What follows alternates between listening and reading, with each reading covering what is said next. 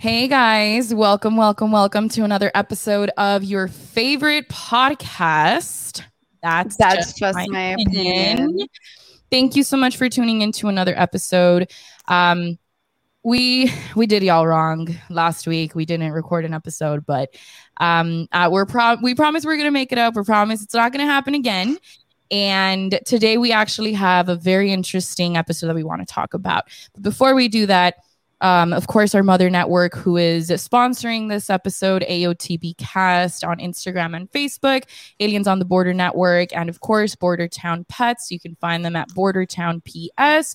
Anything that you need in Laredo, referring to your dog, a pet boarding, doggy daycare, etc., etc., you can go ahead and shoot them a text, and they'll help you with anything they, that you may need. Now, today on the show, uh, we have Mr. David the dog trainer. Some of you guys may be familiar with him because I always share his shit, and some of you may not. So um, you can go ahead and introduce yourself, David. What's up? Uh, I am David, uh, the do- the dog trainer. Uh, so I'm in Cleveland, Ohio. Uh, I have a uh, dog uh, training, boarding, and daycare kennel. Uh, we kind of specialize in uh, behavioral modification, rehabilitation stuff, and then our daycare and boarding services are uh, exclusive to our clients. So we try to provide a community where owners can come, find the help that they need for the individual issues that they have, uh, and then have a community that they can be a part of long term of like minded owners um, to uh, fulfill themselves with. So it's pretty cool. That's cool. So you only accept dogs that have trained with you before. Uh, Like, Yeah, for our boarding and daycare and grooming services, anything that's not training related, yes, you have to have either uh, done a program with us, be currently enrolled in a program with us, uh, signed up to start one, or we we've like grandfathered in like sibling dogs before. So if you've done training with us and you have another dog, like we'll let them come to boarding and stuff if you need it. Um, and if the dog has been through like a another what we would consider reputable training program will allow them in as well. So Is that because like you feel like it's easier for you to I guess control them or just to have them like all tamed out just because they've already trained with you? so I think it's two part. I think that's definitely a part of it, right? So we try to maintain a certain standard of uh, manners, structure, rules, all that kind of stuff uh, when the dogs are with us, and we can't do that unless the dog has training, right? Um, so that's a part of it. Uh, obviously, having untrained dogs in our facility is also very disruptive to the progress of the dogs that are currently working through issues, right? If we have Sure. a kennel full of dogs that are freaking out, barking, uh, just being a nuisance, uh, that's going to bring the energy level up quite a bit higher than we want it to be and give the other dogs a hard time to kind of chill out and settle down.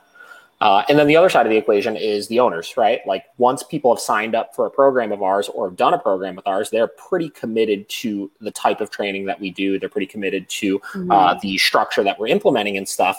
And in a past business that I used to have, where we used to allow any dogs to come, essentially, um, we would get pushback from people if we were trying to do things like make them wait at the doorway or not jump on their owner, where the owners would get actually upset about that because they were okay with their dog doing that, which I have no interest in being a part of that. So yeah. Yeah. Life.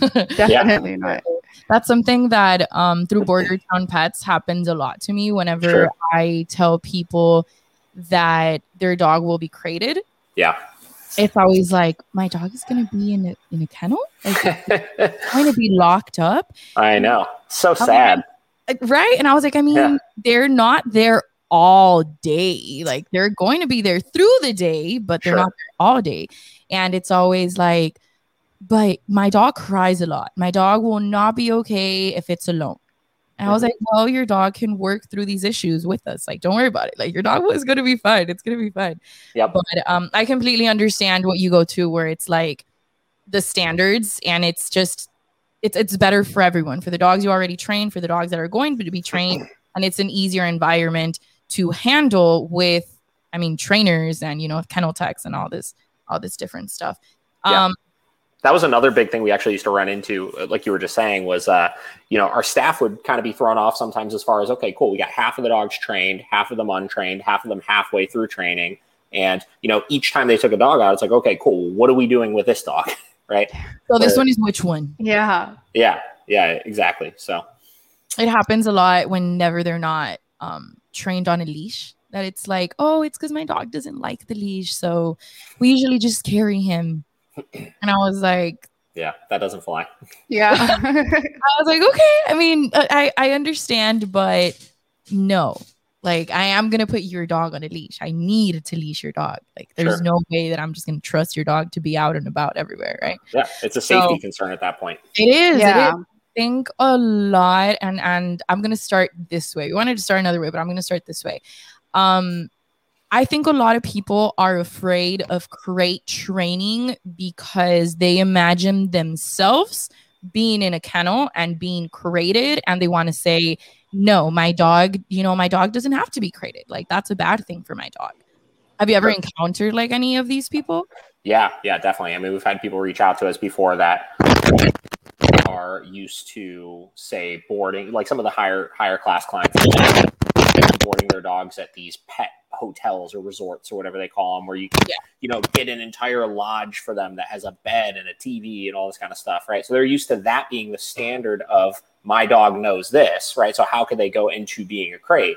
Uh, as opposed to realizing, and this is a whole other conversation I'm sure we'll dive into, but uh, you know how much that that actually screws with the dog right? They need more consistent more simple structure and the more that you're kind of pampering them and catering to them and stuff like that the more anxiety issues you're actually going to create where 90% of the dogs that come in that the owners were hesitant of the crate or they had never been in a crate before in their life they fall into the groove right away with it because it's simple it's consistent it's predictable uh, and it's structure which is what all dogs need right? what dogs need. I always say dogs are followers. Dogs are not meant to be the ones telling you what to do.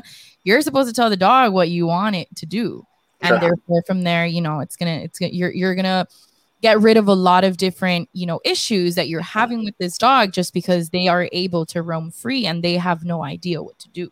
yeah, So I have a question like when would you say would be a good age to start crate training them? Immediately the second it comes into your house.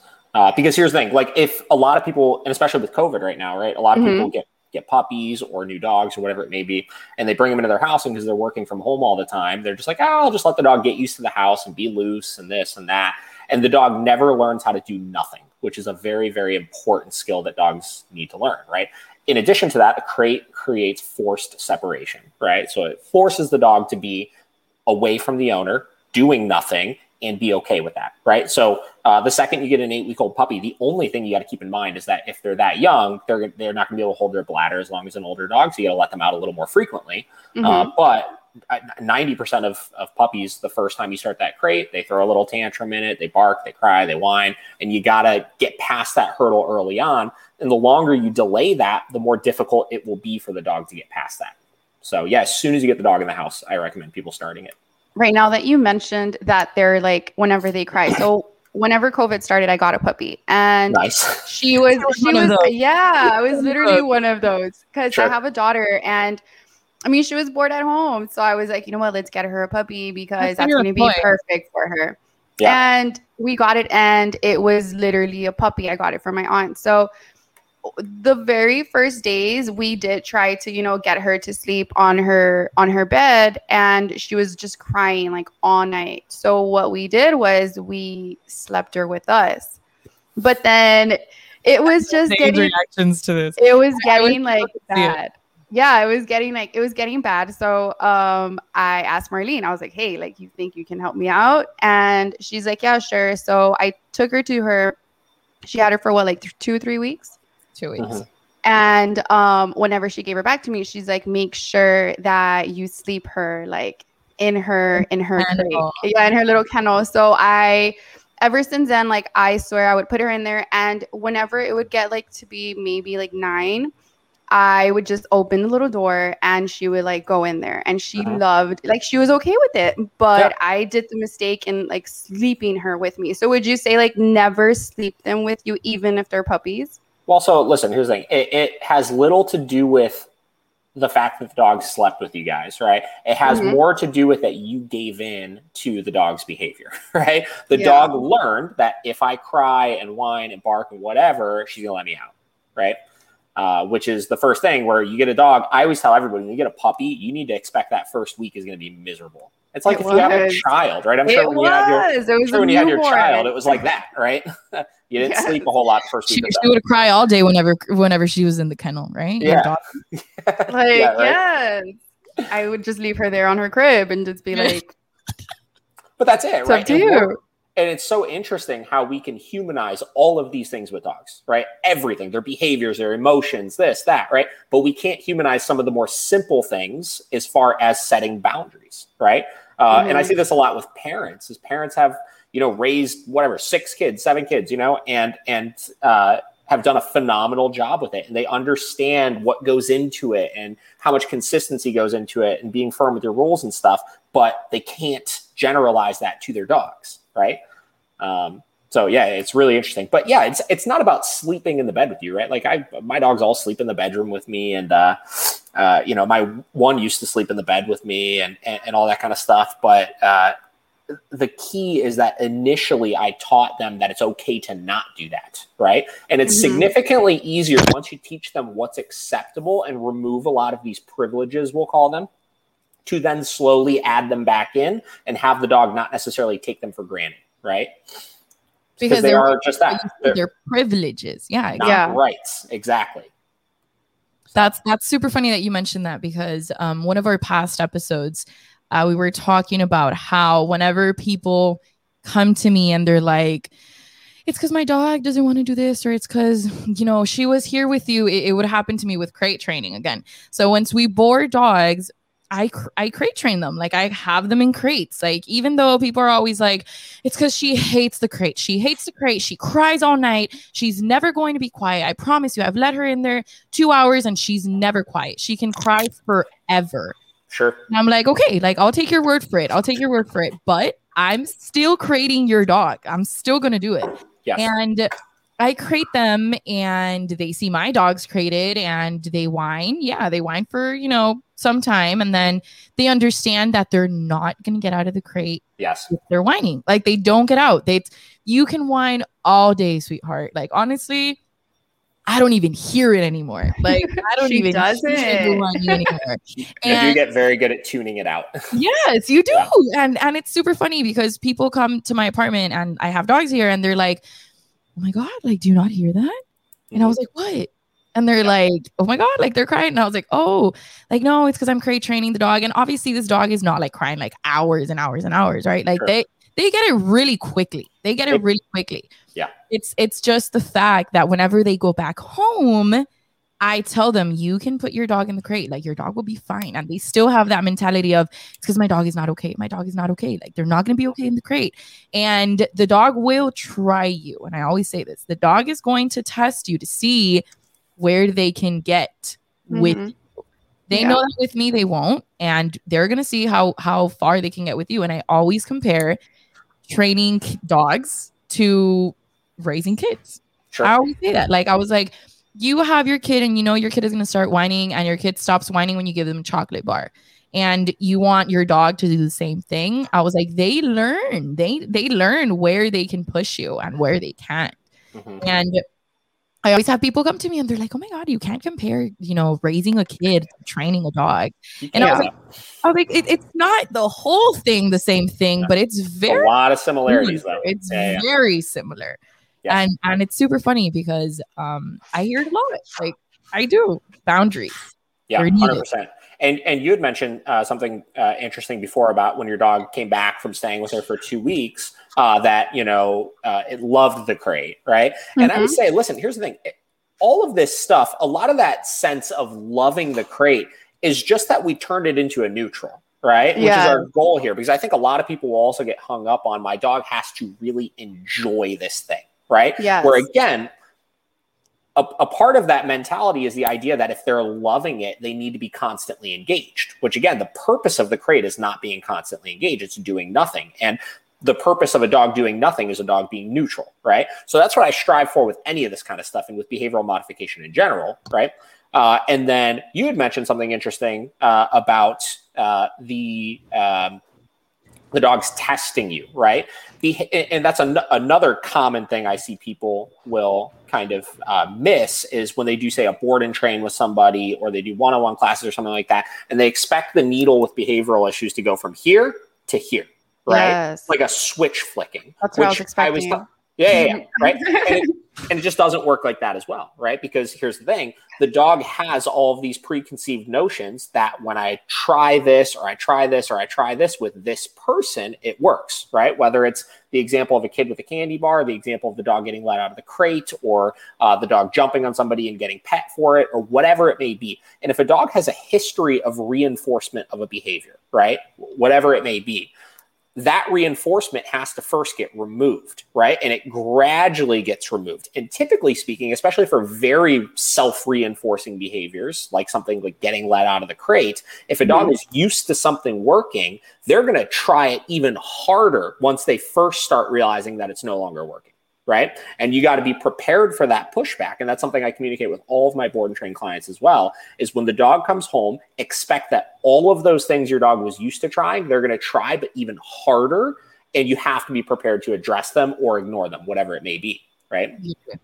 yeah. So, and just keeping up with the training like that's the thing you have to make sure you're consistent that's something that i cannot emphasize enough like Yes. you have to be consistent and i always use the whenever they go with their grandmother example Mhm. i'm like whenever they go with their grandma they know they can eat whatever they want to do and they, Mhm. they know they can do whatever they want to do and then they come back home and oh yeah now i have to behave i was like the dog is literally going to try to do the same thing. Obviously, they don't see it as, oh, I'm with my grandma. I can do whatever I want to do. But Yeah.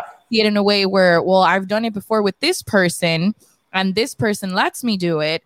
Okay, fine. Because I always have people that are like, well, it's because you just saw my dog and she's so well behaved with you. And I was like, well, it's because ever since the first time I met them, they know that even though they try to push me, it's not going to go that way. Like, Yeah. I'm not going to give in because I need this type of behavior from them. It Yeah. was so funny because not too long ago, I picked up a dog off of the street because it was it was on the street and it was a German shepherd, right? So big dog, heavy dog. He was a male and I was just driving. I was at a stop sign. The dog stared at me, walked to like the side of like my car, and I just stared at it and I was like, okay. And I obviously, because I'm a sucker, I opened my door and I was like, hi, dog.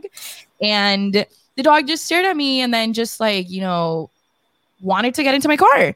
So I was like, I'm pretty sure he has an owner. Like for him Yeah. to be so willingly wanting to get into my car, they have to have an owner. So I ended up opening like my back door and he got in and he was just laying down like in the back. He was just like chilling, like looking out the window. And I was like, okay, like he has a collar. I'm pretty sure he's microchipped, right? So whatever. Long story short, the dog was super social with me. I brought it home. He met my boyfriend, and it was super social with my boyfriend. Like he was just a dog that was like neutral. It wasn't that dog that wanted to like jump on you. It wasn't that dog that was like growling or barking. Like he was just like you know, just going about life. And like I would, I had him on a leash and he was super okay with it. I'd like, you know, call him in a way I didn't know his name. So I'd just be like, or like, you know, over here, like, hey, come over here, like get in the car or whatever. And he would just go and do his own thing. Right. So I posted him on, you know, the different places of like my lost dog, whatever, whatever. The owner came up and they asked me, Oh, does it have this collar? I was like, Yes, turned out being that dog. And what really like caught my attention was that she told me, she was like, Wait, it's because my dog isn't social. And I was like, what do you mean? And she's like, she literally like barks at everyone. He eh, well, he literally barks at everyone, growls at everyone, like tries to lunge at people. Like he does Oh. not like people. Like, I don't think this is my dog if he was so and I was like, I mean, if you want to come see him, like it, he has the collar. He had like different like purple spots on his on his tongue, Yeah. which is what I was like, this is the dog. Like there's no other way that there's another dog that has the exact purple spots on their tongue. Yeah. And she ended up coming and the dog got super excited, you know, saw the the owner and got into the car, got literally got into the car and just like he was just like, I'm ready to go. And this this chick was like, What did you do to him? Like, why is he so social? what And spell did like- you cast on him? Yeah, I was like, first of all, I had no idea your dog was a violent dog. First of all, and I was like, I just like he came up to me. I just grabbed him on the leash. I didn't really expect much from him. Like I didn't let him jump on me. I didn't let him like do anything like that. I just literally was like, oh, okay, like, you know, if you want a treat, he didn't want any treats. And I think it comes to the part where people let them jump on them. People, you know, whenever they're barking, because she was like, it's because whenever he's in the backyard and he hears people or he sees people through the gate, he starts like barking and barking and barking and growling and growling and growling. And I was like, and when they do that, what do you do? He's like, well, I try to calm him down. Like I grab him and I pet him and like I hug him. And I was like, you're literally encouraging this behavior. Like that's what you're doing. Like yep. you're letting the dog know that it is completely fine for him to have this obsession of barking at the door whenever someone passes by. Yeah. And I was like, I j- didn't do anything to the dog. Like I was just like, come here if you want to come here. If you don't want to come here, then don't come here. And he was just like, okay, yeah, fine, I'll do it. And since I guess I was like so neutral with him, I'm not completely sure if you know. I mean, I guess it was also like your body language. Like you're a lot more like, you know, like what they say, like dogs can fear, or I mean, animals. I don't know if it's really true, but I've always heard that like dogs can fear that like whenever you're scared, yeah, like they can sense your energy. They're like, oh my gosh, like she's, you know. I don't yeah, know. I mean, I, I think that I think I think there's that's an interesting conversation because I think there's some truth to dogs will definitely read off of your energy and stuff. Um, but I don't think it's as deep as everybody thinks it is. You know, um, I think it's more so zodiac sign. Eh, that's yeah. why they're friendly with me. yeah, I think it's more so that dogs will um, you will start doing different things when you're in different states of mind, right? So, for example, when I see owners, right, when we're working the dog in our training facility, right, in a quiet, calm room, and they're on it, right, they're they're addressing everything exactly how they should. Their timing is really good with everything, and then we go to take it to a more busy environment, and everything falls apart because the owner is distracted right? Or the owner is anxious because there's all these triggers around them. So they mm-hmm. start communicating differently with the dog. The dog can pick up on the fact that something's different with my owner. Not that I sense their anxiety or anything, but they're communicating to me in a different way, right? And then the dog starts taking charge of the situation, right? Uh, which is why I'll see all these uh, negative behaviors and stuff. And then going back to your German Shepherd, that is a prime example of what I tell everybody where dog training is relationship training right? So the relationship that you have with the dog, and this isn't the, oh, they need to like love you and you need to like share all this affection and kind of stuff like relationship stuff. I'm just talking the relationship and uh, of what you allow with the dog. They pick up on those things, which is why they act different from person to person to person, yep. right? Mm-hmm. Um, and and I think a lot of times, you know, you hear shelters talk about uh, like decompression periods and stuff, right? When you go adopt a dog, everybody says, uh, you know, you should put the dog under essentially a two week decompression period to let them, you know, get comfortable with the house and this and that, and then you'll see their true. They say their true personality come out, right? Colors. Yeah, exactly, right. And I think a lot of that is the dog figuring out over that two week period of time what they can get away with. And the personality you're seeing is them feeling confident that they can essentially push you around, right? Because nine out of 10 times during that two week decompression time, people are not doing training with the dog, right? Yeah. we get, want to give him love because, you know, yeah. he was shelter and of course neglected. And yeah. I'm not saying it doesn't happen. Story and stuff. Yeah. yeah. I'm just saying it's, it's, it's an necessity to establish boundaries from day one. Yeah. Like it's it's a need. And that's, and that's some, another question that we had that well that Tracy was going to ask.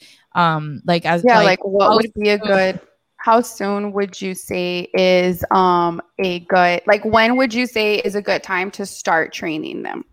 Uh, immediately as soon as you get the dog in the house. Because keep in mind, right? everybody thinks training as far as like I'm going to a trainer kind of thing. Which listen, mm-hmm. that if you have the ability to, yeah, start it right away, right? But everything you do with your dog is training right? Training is every interaction that you share with your dog. You're either reinforcing something, you're discouraging something, you're teaching something, right? Whether it's something as simple as how you go through the front door and come back in, how you go for your walks, what uh, what uh, things you allow or don't allow. Are you going to let the dog on the couch? Are you going to let the dog in the bed? Are you going to put the dog in a crate? Right? Every single thing that you do with your dog is training, right? So the more that you understand that and the more you understand how to communicate with the dog and what the mm-hmm. things that you're doing with the dog are saying to them, um, the more effective things will be. And that's why we're able to get such rapid results with the dog in, say, a board and train format, right? Is because the second the dog enters our facility, we show them what's acceptable and what's not acceptable. We shape everything over the course of the first couple of days. So at that point, all we have to do is teach, right? We teach Mhm. commands and all this kind of stuff, but they've already understood the ropes of what they're going to get away with and what they're not going to get away with, right? It's Yeah. funny, like so. So all the dogs that come to our board and trains have all sorts of different issues, right? Dog aggression, anxiety, human aggression, resource guarding, this, that, right? And it's funny. I will say that I hardly ever even read, at least over the course of the first couple of days, the sheet that the owner sends us with of like all of the behavioral issues and stuff, because we don't see any of them, right? Because the second the dog comes into our facility, the second any of that would even show itself, we would stop it right away, right? Or we would not put the dog in a position where they would be likely to rehearse those things in the first place, right? Mhm. Um, so we understand how to communicate with them effectively. So it doesn't matter if they're in for aggression or anxiety or this or that. They're going to fall into the structured system that we provide, and we're going to be past all of it, right? Uh, the only reason why that's important is so that then I can figure out what the owner's doing that's contributing to the issue and how they're going to need to address that once the dog goes home. So Yeah. So then like when would you say is a good time? Like or when do you know when you should like reward them and when you should just like praise them? Well, keep in mind, praise is reinforcement, right? You're rewarding a dog when you're praising them, right? Assuming the dog is motivated by the praise that you're giving, obviously. I mean, I would say if a dog comes into my facility that's scared of me, let's say, right? We're a lot of fearful dogs. Do you think me petting them and telling them good boy is actually reinforcing them? Probably not, right? No. Um, in some cases, it could be aversive to them. They could not like it, right? Um, so, you know, it, you always have to ask yourself dogs can only ever understand one of two things, right? When we like what they're doing and when we don't like what they're doing, right? 90% of the interactions that you're going to give your dog, talking to them, petting them, touching them, things like that, is reinforcing stuff. It's telling them, I like what you're doing, right? Um, so you also have to have the opposite side of the spectrum to be able to tell them when you don't like what they're doing, right? Uh, so you know when to praise them based on do you like what the dog is physically doing in that moment, right?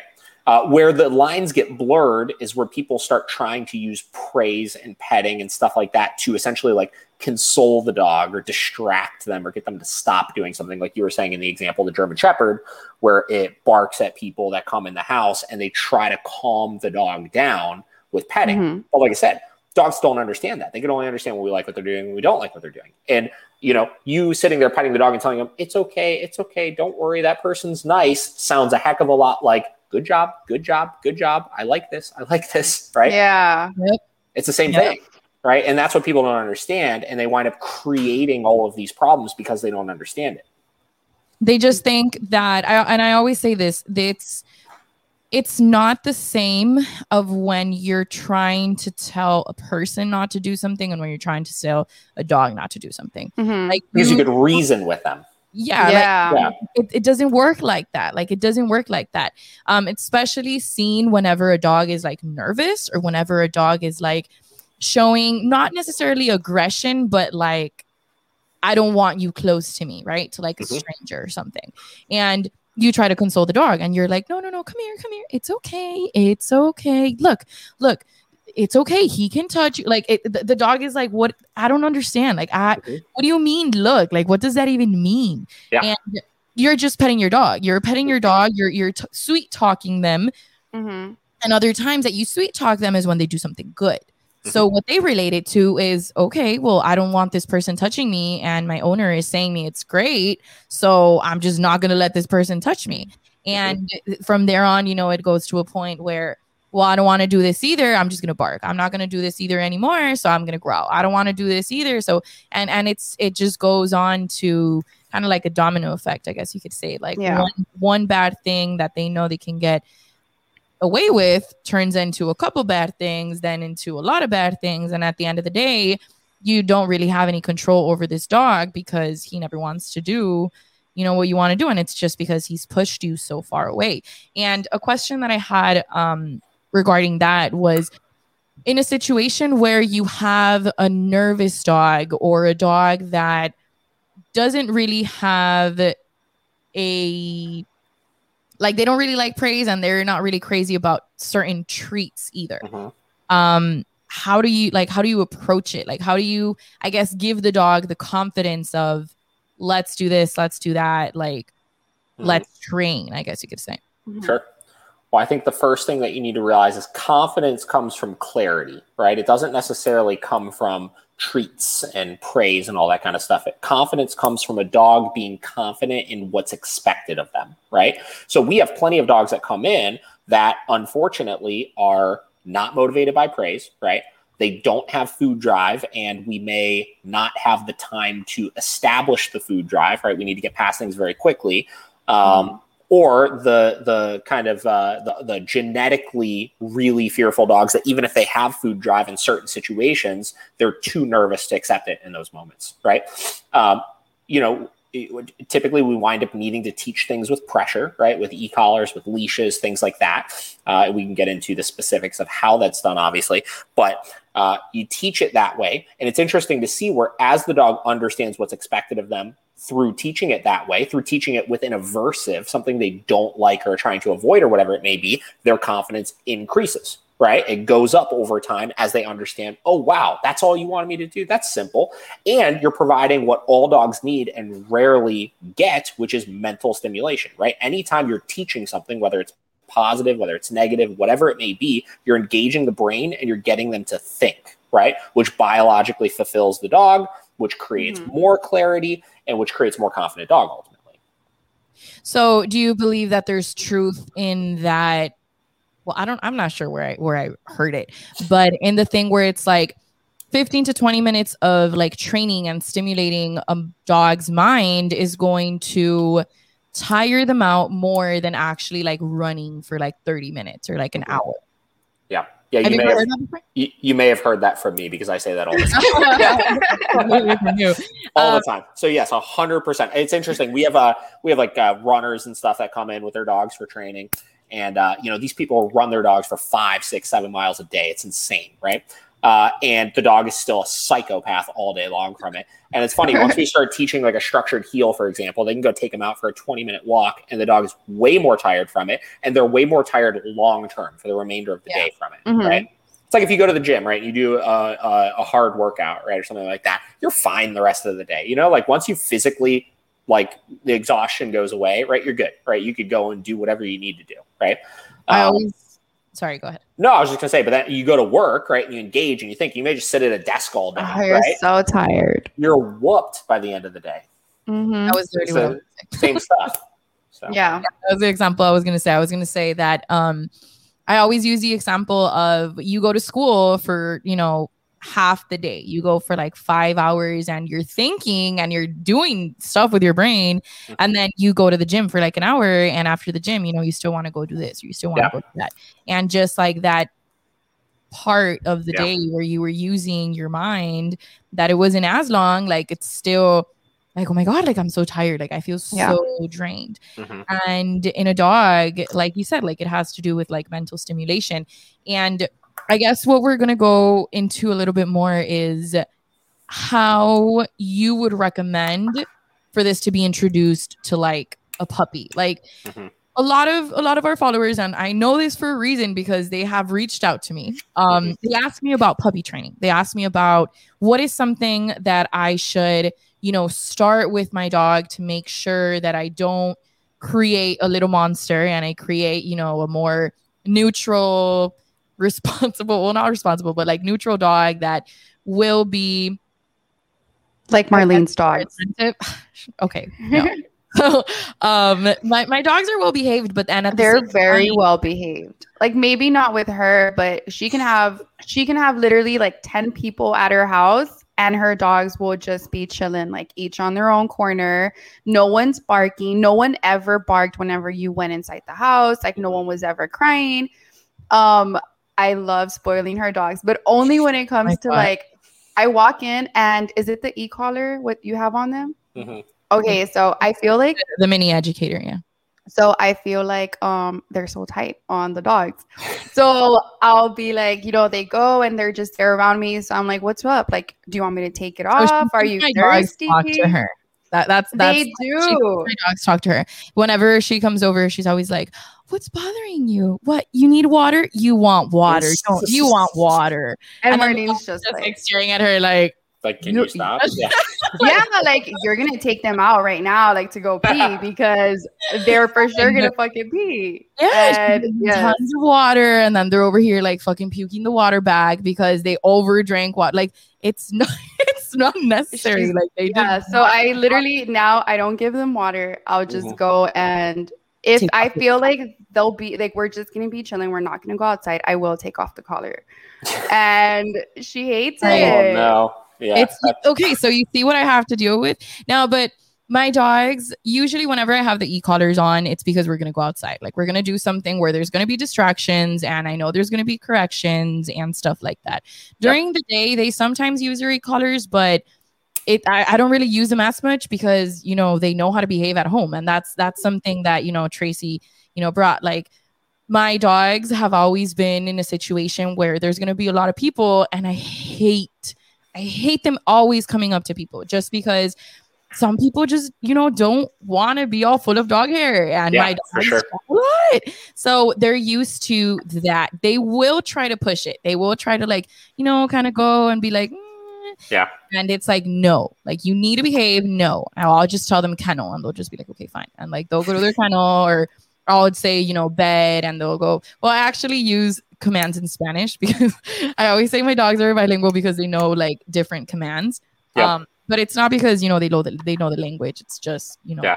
I think I remember you saying that from the uh, from the workshop. Yeah, about so- that. Yeah. because I would be like, oh, it's because you can say it in Spanish or you can say it in English. Like she relates both of them to sitting down. So I'll be like, siéntate, and she'll sit down, and I'll be like, sit, and she'll sit down. Like it's the same. It's the same shift Yeah. her. It's the same command.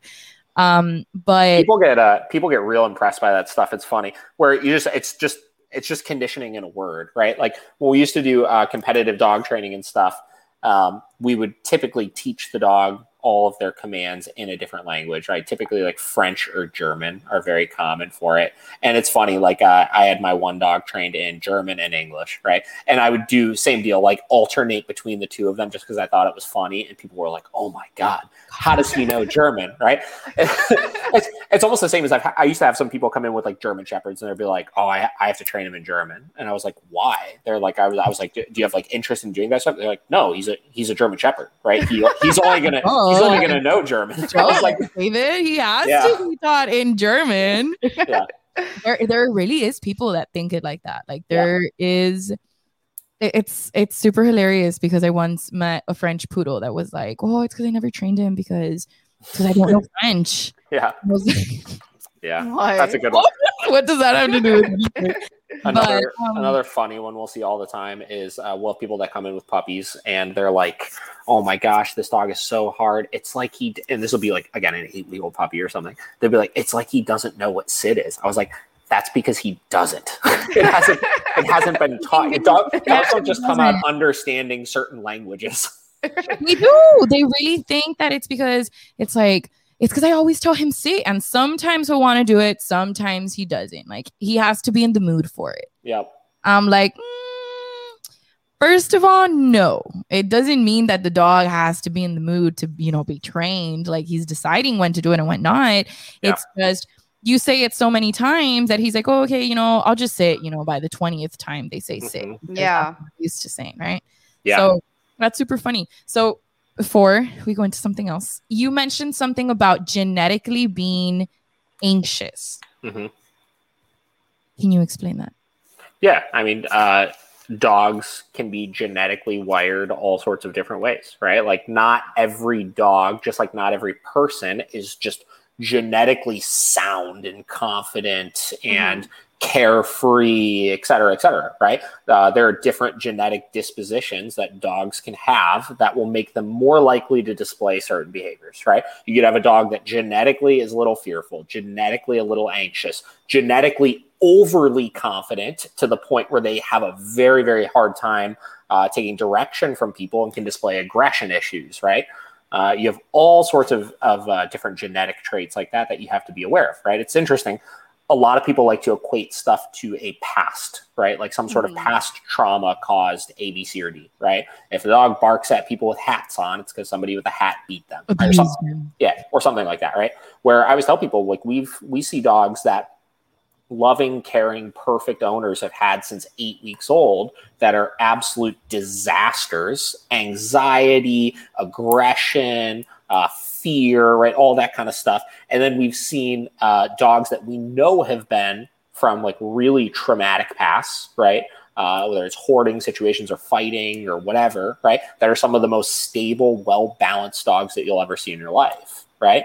And then we'll also see the puppies like i'll i'll see firsthand the puppies that at eight weeks old when they get the dog from the breeder is just like they just act a little different right they're not that like happy-go-lucky puppy that's running around playing and stuff they're extremely timid and maybe hiding behind chairs or growling or displaying early signs of aggression at a very very young age that is mm-hmm. not triggered by anything right? So you have to factor genetics into things when you're looking at behavioral issues. And I think a lot of people do not do that. Do you think that has to do with um, incorrect breeding? Oh, absolutely. Yeah, yeah. So that's yeah. well, so. But how how is that something that you can notice, like as a breeder? Because I know there's different tests that people sure. do. Yeah. Um, is it like as a breeder you have to see how you know the parents are behaving? Therefore, like those are the parents that you're gonna breed into like these puppies, and hopefully these puppies don't come out with that genetic. Or is it like literally like a piece of DNA that's like anxious dog?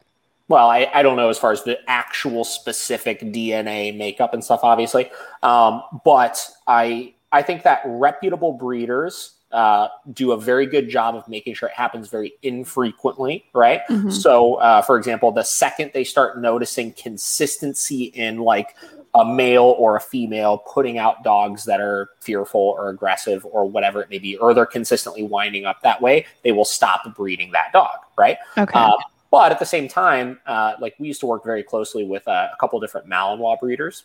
And there is a Malinois breeder out in uh, the California area that is a very, very, one of the most reputable Malinois breeders in the country, right? And I've met dogs out of his litter before that were very unstable dogs, right? Uh, and you know that happens, right? Just like yeah. uh, you know, genetically good people can have kids with autism or, or whatever, yeah. right? Like the, that stuff happens, right? Uh, and there's precautions you could take as far as the dogs you're breeding, right? Uh, but it will happen sometimes still. I think a lot of it comes from uh, a lot of the backyard breeding and things like that, and the non-reputable breeders that are essentially just breeding based on looks. Because I see that happen a lot, right? It's like, okay, cool. That German Shepherd over there looks really, really, really good, right? It's a good-looking dog. It may be an absolute disaster behavioral-wise, but I want dogs to look like that. So they're going to breed that dog with another dog, and what happens is you just bring out more of those negative traits, right? Mm-hmm. Then, in addition to that, you get into, you know, we have a lot of uh, a lot of Amish breeders around us, right? And puppy mills and things like that. And a lot of that, you start getting into the ethics of they're doing really tight line breeding. So they're breeding uh, dogs that are very, very closely related to each other, uh, and in some cases, inbreeding, right? Uh, and that also creates, obviously, uh, issues, genetic issues. Yeah. So, you know, it could be anything. It doesn't have to be physical deformities, right? It could be mm-hmm. those emotional qualities and stuff of the dog as well.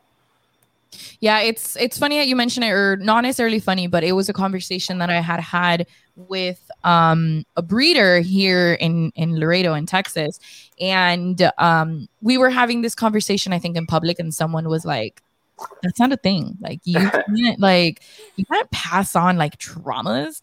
And I was like, you can though, like you can. And that's why, you know, most reputable breeders will stay in contact with the families that have yep. the, the puppies because they want to see, you know, how this dog turned out. Like, yep. Did this dog have any type of issues or was it a little bit too big to be considered a mini golden doodle or sure. you know like all these different type of things that like you said happen like you know mm-hmm. shit happens at the end of the day but you try your best to not have these things going on. Yeah. And um, it happened to one of my friends actually. She got a long haired German Shepherd.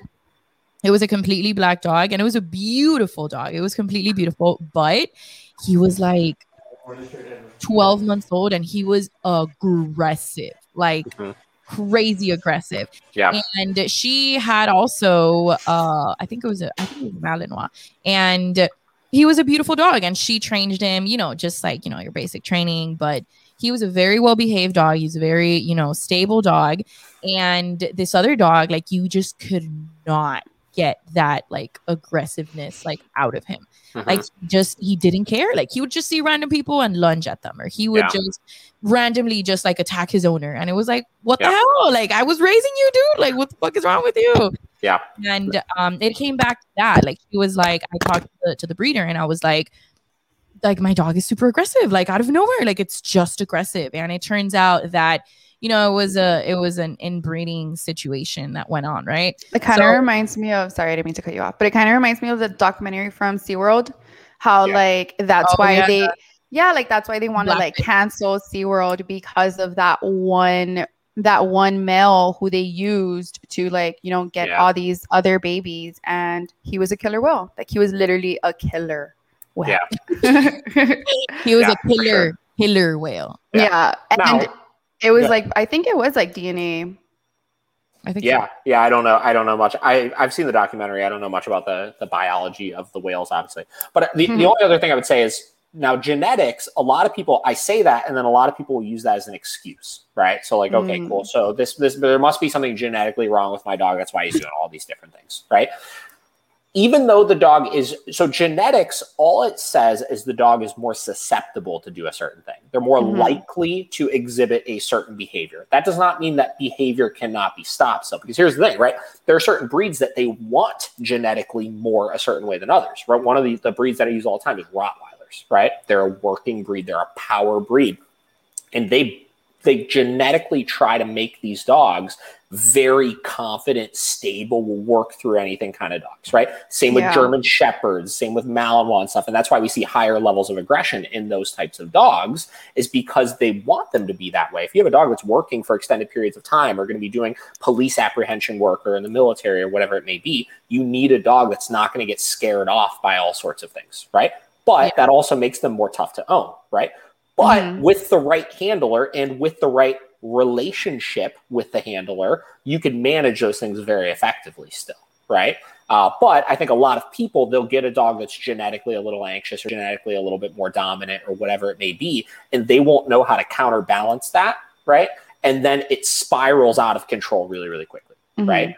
So the problem is not the genetic predisposition to be anxious or to be fearful or to be dominant. The problem is what the dog does when it gets in that state of mind, right? Um, my wife's dog Deli was extremely nervous, timid dog, right? Uh, genetically, very much that way, right? She had her since she was very, very young as well. Um, and she used to display, I don't want to call it aggression because it wasn't really aggression, but like Mhm. she would just get really skittish and like snap and do all these weird things when people would kind of touch her and at the vet and stuff like that. And Certain the- episodes. what's that? She would have certain episodes. Yeah, yeah, for sure, right? Nothing dangerous or anything, but definitely a little outburst, right? Um, and I would say the pro- the problem was not that she was scared, right? Like dogs are gonna get scared sometimes. Dogs are gonna feel confident sometimes. They're gonna get anxious over things. The problem is the behaviors that they do when they get like that, right? And that's our job to address those things as they come up. And the only thing that changes is if they have a, a genetic disposition to be fearful, I'm going to have to be more motivating to stop that thing or to reinforce that thing that I want because the dog is already that way. You know what I mean? Yeah, In I get it. when whenever they're like scared, like for example, like at the vet, Mhm. how would you start to readdress it? Like, would you just like whenever it's calm, like you would just encourage it, or Um, the vet is a really tricky one because you don't go there very often, so you don't have very many Mhm. opportunities to work on it, right? So when we work with dogs that have issues at the vet, typically what we'll do is we'll do a lot of mock vet visits and we'll simulate handling related drills, right? And the problem nine out of ten times is uh, the restraint involved in the process, right? When they're getting examined or poked or whatever it may be, getting blood drawn, given vaccines given and stuff, they're typically needing to be restrained. And Mhm. dogs have typically learned that when they get restrained, they let out this big fit, right? Whatever it may be, and then we stop restraining them. Right. So honestly, very few rewards go into play in that. It just teach it. You essentially just remove the reinforcement. Right. So uh, just like with the crate example, when they throw the fit, it can't work. So we'll do drills like uh, like nails. Right. I'll grab a dog's paw and I'll go to do their nails, and nine out of ten times the dog will try to freak out and pull the paw away or something like that. And I just keep holding it, right? Sorry, dude, it's not working, right? And then over time of doing things like that with the nails, with checking the ears, with uh, you know physically examining them, stuff like that, and working through that nonsense and showing them that it doesn't work, a lot of them just kind of settle into it. And then you have the select few that will, uh, you know, actually get aggressive over it and try to bite and do this and that. Or sometimes you have to add some corrections in for it. Um, Mhm. In order to then you know inhibit the rest of what you can't stop by just not letting it work you know just making sure that it's not going to work like at the end of the day like that's that's letting them know that you know it's just not going to happen dude Yeah. Yeah. I mean, you got to get checked. It's like a kid. Like you have to get checked. Too bad. 100% you have to go to the dentist you have to Mhm. Yeah. They always want to throw like these like big ass fits. Like whenever you take them to the dentist, like it's so scary to them. But Yeah. like after a while, it's like whatever. You're just they have to check you. and Where that's does just it come from though like What's that? being scared of the dentist like for kids like where does Oh. it even like it's uncomfortable just- nobody likes getting that like fluoride and stuff in your mouth yeah, you I think. And then like eat for an hour after Oh, yeah, it's just it's, it's like horrible. gags you yeah there's, there's- Yes, like Yeah, the so scary ass. X-rays. They like they're like bite into this, and it's like it's so uncomfortable. Yeah. I I've always hated them. Yeah. I don't know. I, I don't think I was ever a kid that like hated going to the dentist. Obviously, it was not like, oh my God, yes, I'm going to the dentist today. Sure. But I've seen kids that are like, no, the dentist, no. They have to like strap Really? them down now. Like now they have straps. Oh like Oh my literally now they have straps where they strap you down. That's You're even not- worse. I feel like No. that's even like worse. That's like a lot more traumatic. Yeah now i don't have children obviously so i can't speak on this myself but i would say a lot of that probably is a cultural shift of people not being hard enough on their kids about things and teaching them you kind of have to tolerate this stuff you know Yeah. Uh, but in I my mind, I knew if I were to throw a fit at the vet or not the vet, at, the, at the dentist office, and I gave the dentist a very hard time, I would be given a very hard time when I got home. So yeah, Yeah. literally. So something I want to address before we go, because we have not that long of time now. Um, a really, really, really, really, really huge pet peeve that I have, and mhm, it's just something that I consider rude. And I'm bringing it up because I just saw that you posted a video about it. mhm. Is whenever people want to touch your dog Yeah. before asking. Mhm. Yep. and and Tracy's gonna like laugh at this because I get so worked up about it. Like I think it's so rude whenever an adult, a full grown person, run toward run towards me literally with their hands out, going, "Oh my god! Oh my god!" It's just it's just so obnoxious. Like, do you not have any self control? You know what I mean? Like, I, I just don't under I don't understand it. I, I always use the example of how would you feel if I would run towards your face like that You would not like it. without, without, not, Mm-mm. without knowing you. Yeah. I have no idea who you are.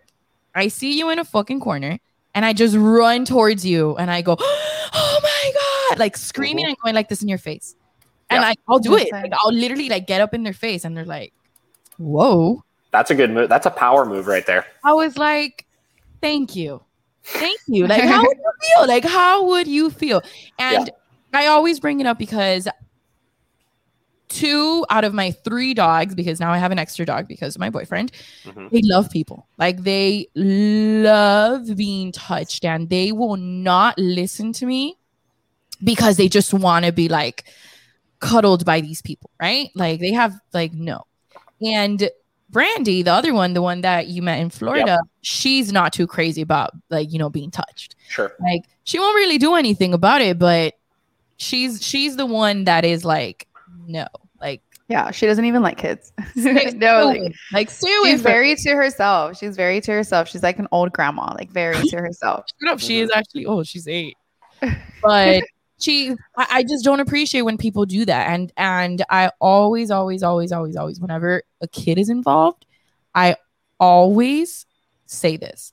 I'm always like, you would not like someone to just come in your face, right? Like just like literally start touching your face and just start like, you know, trying to grab your arm and all of this. And they'd be like, no.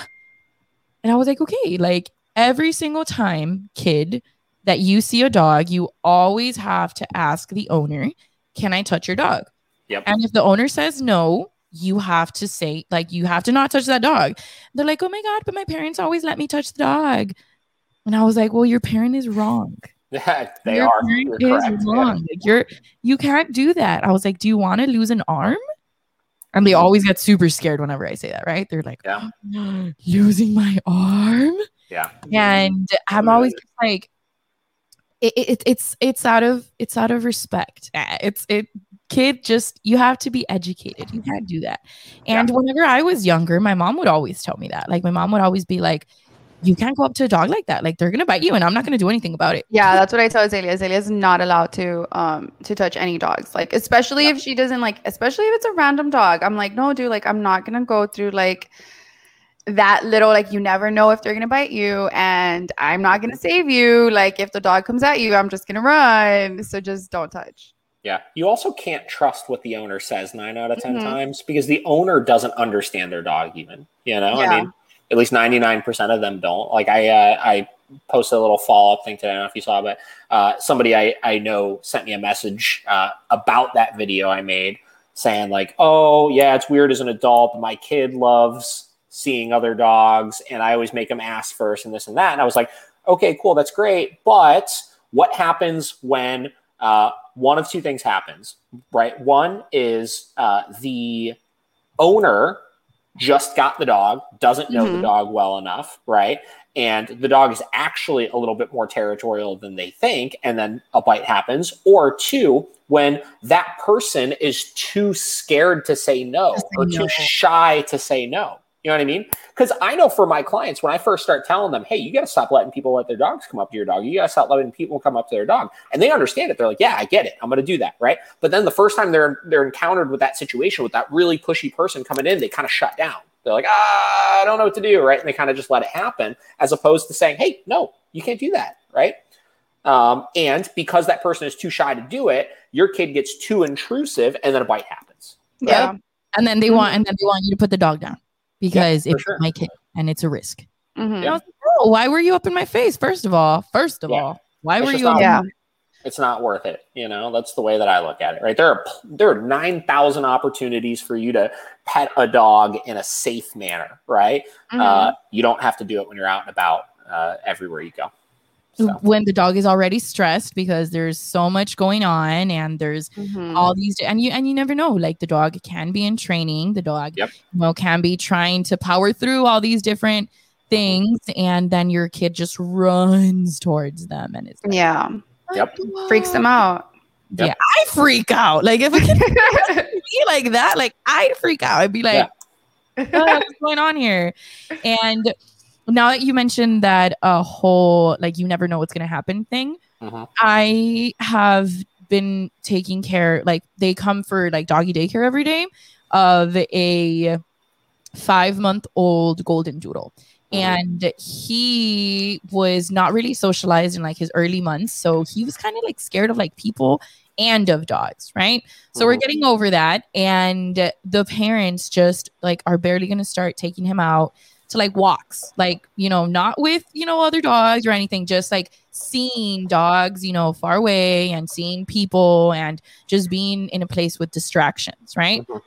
and i mentioned that like i was like if someone comes up to you and is like oh can my dog meet your dog like he's super social he loves other dogs i promise i was like say no Mhm. I was like, say no, just say no. Yep. Like, and don't give a big explanation either. It's Yeah, just no, no. like just Sorry. no. Yeah. Sorry. I never care if they look at me like, oh my god, like she's like she's such an asshole or like she's such a bitch.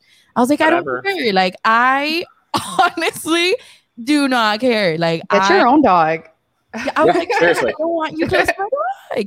And I told him because he was like really afraid of dogs at first, right? So now he's understanding that, you know, there's dogs that you can play with and there's dogs that, you know, you have to be a little bit more slow with. And there's other dogs that just don't want to play and you have to respect that, right? Mhm. So he's meeting all the different types of playing with other dogs.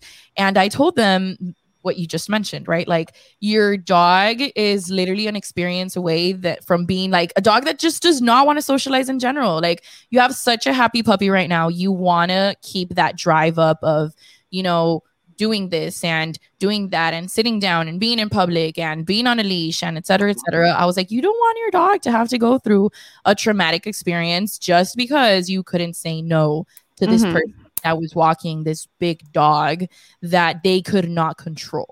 I was Yeah. like, if you see someone walking towards you that has a dog that they cannot control, that you can clearly see that they're pulling on the leash and they're like, oh my God, it's because he saw the other dog. He just wants to go say hi. I was like, run away. Like, go the other way, Yeah, get yeah. into your car, whatever you want to do. Just do not approach that friendly quotation marks. Hundred percent, and that goes back to the very first thing that we were talking about here, which is creating neutrality. Right? It's it doesn't always, you know, y- your dog may love other dogs, and they may be fine meeting all these other dogs out on the walk, and et cetera, et cetera. But one, it's not worth the risk of a negative thing possibly happening, and two, if your dog really is that social, it's not worth creating all of this excitement every time they see something else. Right? Our goal is make everything neutral, right? If you have a dog that's neutral around everything, that's like the best kind of dog that you can have. You don't want a dog that's all Mhm. amped up and excited and, and all this kind of stuff, right? Uh, and the more they get used to being around that kind of stuff and being neutral and being calm around it, the more well balanced they're going to be in the long run. So, I completely agree. I completely agree. And I think this was a very informative episode where we were you know, on irresponsible dog owners. No, just. Like Tracy. like Tracy that, you know, had that dog that would sleep with her and not be crate trained. yep. But it's fine, guys. It's fine. You can crate train your dogs. Nothing is going to happen to them. I promise they're going to be fine. I always say, like, whenever I have my dogs at home, I prefer them to be in a crate in case, you know, we never know what's going to happen. Like, if someone mm-hmm. wants to get into my house and steal whatever shit I have, they're not going to doubt hurting the dog if the dog tries to go at them. Even That's if the good- dog good friendly point. tries to like hug them or whatever, like they're Yeah. gonna hurt your dog. Like I just prefer to have my dog in a crate. You know, take whatever you want to take from my house. And my dog is don't gonna do dogs. There, yeah, like just you know, leave them alone. yeah or i mean i i still crate my dogs as well like every every time i leave the house and i always say the other thing is any number of things in your house could kill your dog if they get into it Yes. choose that they want to do so right Yep. uh, i say i have enough stress in my life i don't need to worry about what my dogs are doing when i'm not home exactly. Yes. Yes, exactly, exactly. And that's something I always encourage. And for everyone listening, you know, that just got a dog and feels bad about their dog being crate trained, don't. Okay. Have your dog, get your dog a motherfucking crate that they fit in. Obviously, don't get them like a super small crate that they can barely stand in. Mhm. But crate train your dogs. Believe me, you are going to be so grateful about this. And I actually had someone that boarded their dog with me for like a week, and Mhm. the dog hated being in the crate, and I didn't care. The dog was still in the crate. And whenever he got him back, he was like, "Oh my god, Marlene! Like she loves her crate now, just like Tracy." And now, whenever she boards him, like whenever he boards her, he's always like, "Just make sure you know you put her in her crate at night, because that's where she likes to be now." I Yeah. like, you're welcome, dude. You're welcome. Like you're welcome for crate training your dog. So the last part of our episode here is we have a new segment. So you're gonna be the first one on this segment. i'm excited yes. um, so we got these new cards from one of our friends that are called pod decks, right? pod decks Pod decks. So it's just pretty much you're supposed to make like an episode of whatever you know comes out in the cards, but what we're gonna do is you I mean you're just gonna answer the question or whatever comes out. all right i'm ready So we're gonna do like a random thing here. And okay, I don't think we can do that. It says interview your mom and dad. do that right now. Let's not do that one. Uh, we'll do okay, share your favorite online influencers. This is gonna be interesting because I don't think David really likes influencers. But um it says share your favorite online influencer. So I guess someone online that you've been following that inspires you or influences you in some type of way. that's a good one uh wait are you guys gonna answer these as well or, or No, just you. Just oh, you. oh great Okay, we can answer it. We can answer it too. No, no, no, it's okay. Um, I, I listen. I, I, it depends on what I'm looking for influence with, right? So, like from a business standpoint, like I would say, virtually 100% of the reason why I started putting out as much social media content as I do and why I've invested so much uh, time and obviously financially, like we have uh, two Money. full time media people at the shop, um, is uh, because of Gary Vee, right? Gary Vee puts out Oh, I love him. Phenomenal, phenomenal content. And it gets a little much at times, right? Well, you've got once you've gotten the point, you've gotten the point. You don't really need to listen to it anymore. But Mhm. he was a, a huge influence on uh, on what I do all the time for that kind of stuff. So yeah, that's probably one of the top ones I would say. That's very Yeah, nice. that's got to be like everyone's top one right now. Like everyone who's like trying to like grow their business and just like grow as a person. I feel like I love him. I Yeah. love everything he has to say. Tracy stands. Yeah. I would agree. She's like, You know, Yeah. it, influencers are a li- is a little weird for me because once you're kind of in the world of putting out content and and and pursuing that to whatever caliber you're at with it, you kind of start to realize. I don't want to say smoke and mirrors, but you start to realize a lot of the marketing behind it and and and how much fluff there is behind it. A lot. So so because of that, I find myself not seeking advice or, or or stuff like that through social media channels a whole lot. You know, I'll typically go elsewhere for that kind of stuff. well, you're an influencer too, David. I hope you Yeah. know. We'll, we'll Like, see. I don't You're, know. you're there. Like you're there. Like you're, I'm public speaker. influencing. you're yeah. influencing people to train their dogs. yeah, to create train tr- create train their dogs. Train train their dogs. That's it. That's what we want. That's it. That's Mhm. that's that's the goal in life. Create train your dog. I want to influence you to create train your dog. Mhm. Well, Thank you so much, David, for being on the show today. Sure. yes, thank you so Um, much. I really hope people like have more questions about this because I feel like ah, f- people just need to train their dogs. Like Mhm. it, it- it's just a myth. Like they just want to be like, no, he's a small dog, so I don't really need to to train him because he's easy to handle. And then he Yep. just But then you can't even like go out to their home because like it either smells really bad, there's like pee everywhere, there's poop everywhere, or like just The the bark for you. dog, like just like the dog itself, like you Yeah. know. Mhm. do you think a lot of more people train their big dogs than their small dogs? Yeah, yeah, because you can get away with more with a small dog, right? Mhm. And and typically, once the small dog does wind up coming to training, the behavioral issues are far far worse, right? To the point where if it were a big dog doing those same issues, it would be euthanized threat from, like, immediately. yeah. You know. Um. So yeah, yeah, we'll definitely see that. Okay, so quick question. I'm so sorry. We're supposed to end it. You're early. I have a very curious question about this. I don't know if you have heard about um an influencer that euthanized her dog because Yeah. Uh. Was who who was it? Do you know? I don't remember her name. I remember one of my friends sent it to me because she was Yeah. like, Martine, what do you what's your opinion about this? And I was remember like, I remember hearing something about it, and it was somebody I feel like I know of or something. um, let me What did they do? I don't I don't know all the details. So the story behind it was oh my god, I can't find her. I Remember I looked her up on YouTube. I don't know, it was some girl. She's like private on Instagram now, right? Yeah. So she had a dog. Um, this dog was oh my god, I completely forgot the breed. The dog was that dog from from Toy Story, the one that Sid had. Yep. The one I don't remember what I don't remember what the the bull terrier, right? Bull terrier. I think that's Uh, yeah, yeah, bull terrier. Yeah, it's uh, uh, Nikki Phillippi. yes, yes, Phillippi. yes, Nikki something.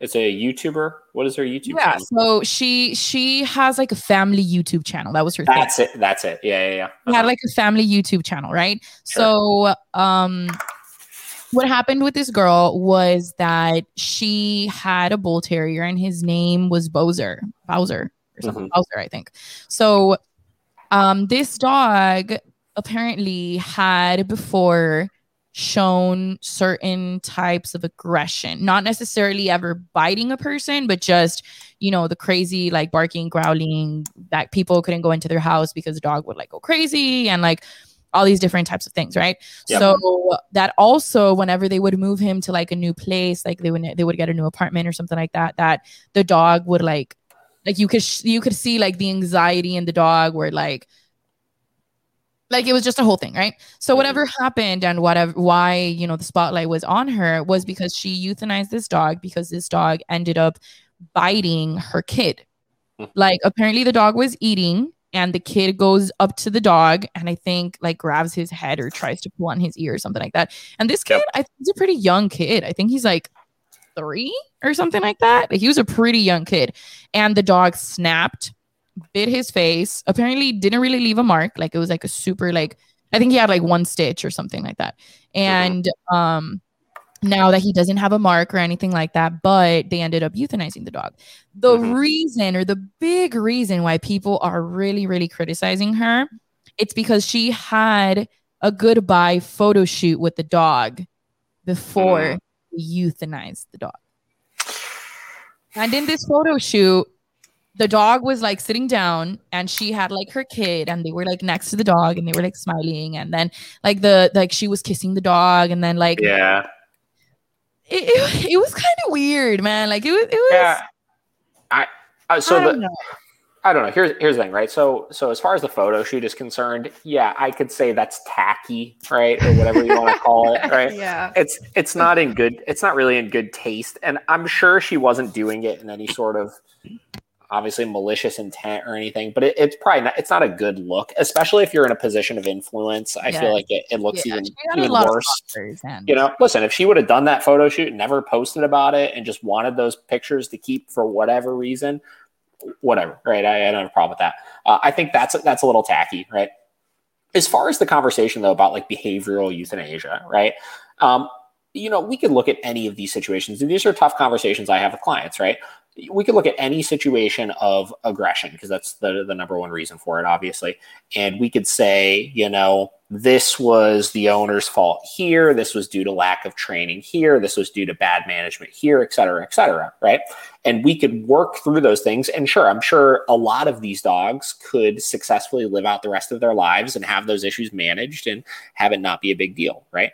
Uh, I think the problem comes into um, what you're looking to get out of a dog, right? And sometimes, and I don't fault people for this. There are there are things that you didn't necessarily sign up for, right? This family did not sign up for a dog. They have to manage heavily around their kids, or else their kid is going to get bit, right? Yeah. Uh, and unfortunately, when you're dealing with biting dogs, and I don't know the severity of the situation in this and everything without meeting the dog, but unfortunately, when you're dealing with dogs that are biting people, in my opinion, rehoming that dog is a liability as well. Because you're essentially saying, I'm going to toss this responsibility of making sure this dog doesn't bite somebody on somebody else, right?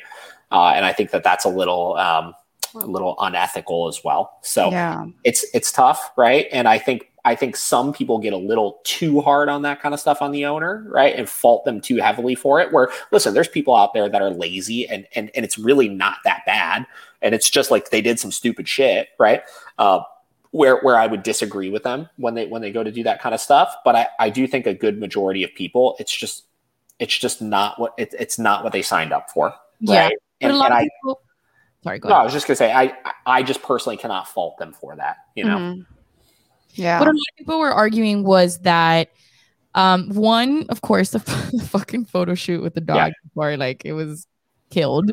Sure. Um, which I I also agree, like why? Like if you're Yeah. so afraid of your dog biting your kid, why are you taking a picture with your dog right next to your kid? And the kid's face was like right next to the Yeah, dog's face. that's And, and he was like, minor, like he's a really big dog. I mean, he was a bull terrier. He's a very Yeah. big, you know, muscular with a big face and a big Mhm. mouth type of dog, right? And the kid was just like, ah, like, you know, touching him again, like after he had been bit and whatever. And then what other people were arguing was, why do you leave your kid unattended when your dog is eating? Right. Like that was like a big thing, which I completely understand. My boyfriend, he has Mhm. kid, right? Like he's, he's, Yeah. months old. My dogs, even though my dogs are like super social and they really do not care about the kid being here, like they have no type of like Mhm. interest whatsoever. Like they don't even go to like smell him. I never leave my dogs with the kid like unattended. sure. Like- And this is as someone that, you know, doesn't really have kids. I really don't have kids. I don't know what it's like to live in a household with tons of dogs and tons of kids all the time, right? Yeah. So I, but I do know that kids don't understand to that point where they don't know when to touch and when not to touch a dog. And Mhm. sometimes the dog is going to be stressed, right? Mhm. But then again, whenever, like you said, you have a biting dog, a dog that will most likely bite someone again, I, I kind of want to understand, but then also they did say that they had had this dog for 10 years. Like they, they Uh-huh. got this dog whenever he was like four weeks old or six weeks, weeks old or something like that. Yeah. And a lot of people were arguing with them, like, why don't you rehome them? Like, I would have wanted that dog. Like, I could have taken care Yeah, of him. but- blah, blah. Yeah, this is this is a bunch of idiots online that just want to like come up with a, a reason to be mad about something. Listen, here's the thing. You have to be honest with yourself about this kind of stuff. Yes, I'm sure this was the owner's fault, right? I'm sure the dog probably would have been fine and never bit anybody else again if they just said, "Hey, we need to keep a better eye on the dog. We need to keep them out of these types of situations." But if they're being honest with themselves and saying, I'm not going to do that, right? I Mhm. know long term I'm going to slip somewhere and it's Yeah, not like, going to happen. You know what I mean? I can't do it. What what do you what else are you gonna what are you gonna do about it? You know what I mean? Like it's yeah. it's it's a tough and it's a tough conversation, you know. But I just I I I, really try my hardest to not fault anybody over stuff like that. Like I get it, you know. And in the end of the day, the one thing I always say is people come first, right? Mhm. Yeah. And- And that's and something that a lot of people don't understand. Yeah, you know, in the end of the day, as much as we love them and care about them, and they've become such important parts of our lives, they're still just dogs, right? Yeah. They're animals. They're still unpredictable in a way. Like Yes. no matter how trained your dog is, there's still going to be, you know, certain times where you you wouldn't believe that. You wouldn't believe Yeah. And just to, just to finish off, um, there was this other girl that came up, uh, you know, about it, you know, talking about it, and she's very big in like the dog rescuing community. You know, how, Mhm. they're like all these dogs have Instagrams and stuff, like me. But Mm-hmm. um, she had two dogs, which she had rescued both of them. One of them was Angel, and the other one was I don't remember the other dog's name. The point is that they were both bullies, right? Like they uh-huh. were some type of mix of pit bull and bullies and stuff. And they she had the original one, you know, Angel for like a crazy amount of years and then she just had adopted the other dog and they had been together for like over a year. And the story that she tells is that one day she came back home and the other dog had killed Angel Mhm. like like like they she's like they had never fought before. They had never even like growled at each other. She had tons of pictures of them like laying down together and like hugging each other and like cuddling together and like sleeping down together. Like all of these that you say like they're best friends. Like they have no problem with each other. Mhm. and this other dog killed the other dog. Like she says that she came home and it was like a bloodbath like it Yep. was blood everywhere the other dog was like dead like it wasn't like it didn't even have a heartbeat like no way of saving it anymore and That's so scary. she Yeah. euthanized the dog like the dog that killed her other dog Mhm. and she says that she got a lot of hate for it that they was like like why? Like like you should have rehomed it. I mean you know you know the basic stuff. And what she explains is that she would have never been able to live with herself knowing that even if she rehomed the dog Mhm. that this dog would be able to do that to someone else's dog or to someone else's kid or to someone Yeah. else like as a person. Like Yeah. and she's like i know i made the correct decision of even though i loved this dog like a, like a Mhm. crazy amount of love. Like she, she was like i loved him. Like i loved him so much i knew that whatever triggered him to do whatever he did was going to happen again and i was Yeah. not able to live with that or even if it wasn't, even if it didn't ever happen again, let's say, right? You know that that dog is capable of that, Mhm.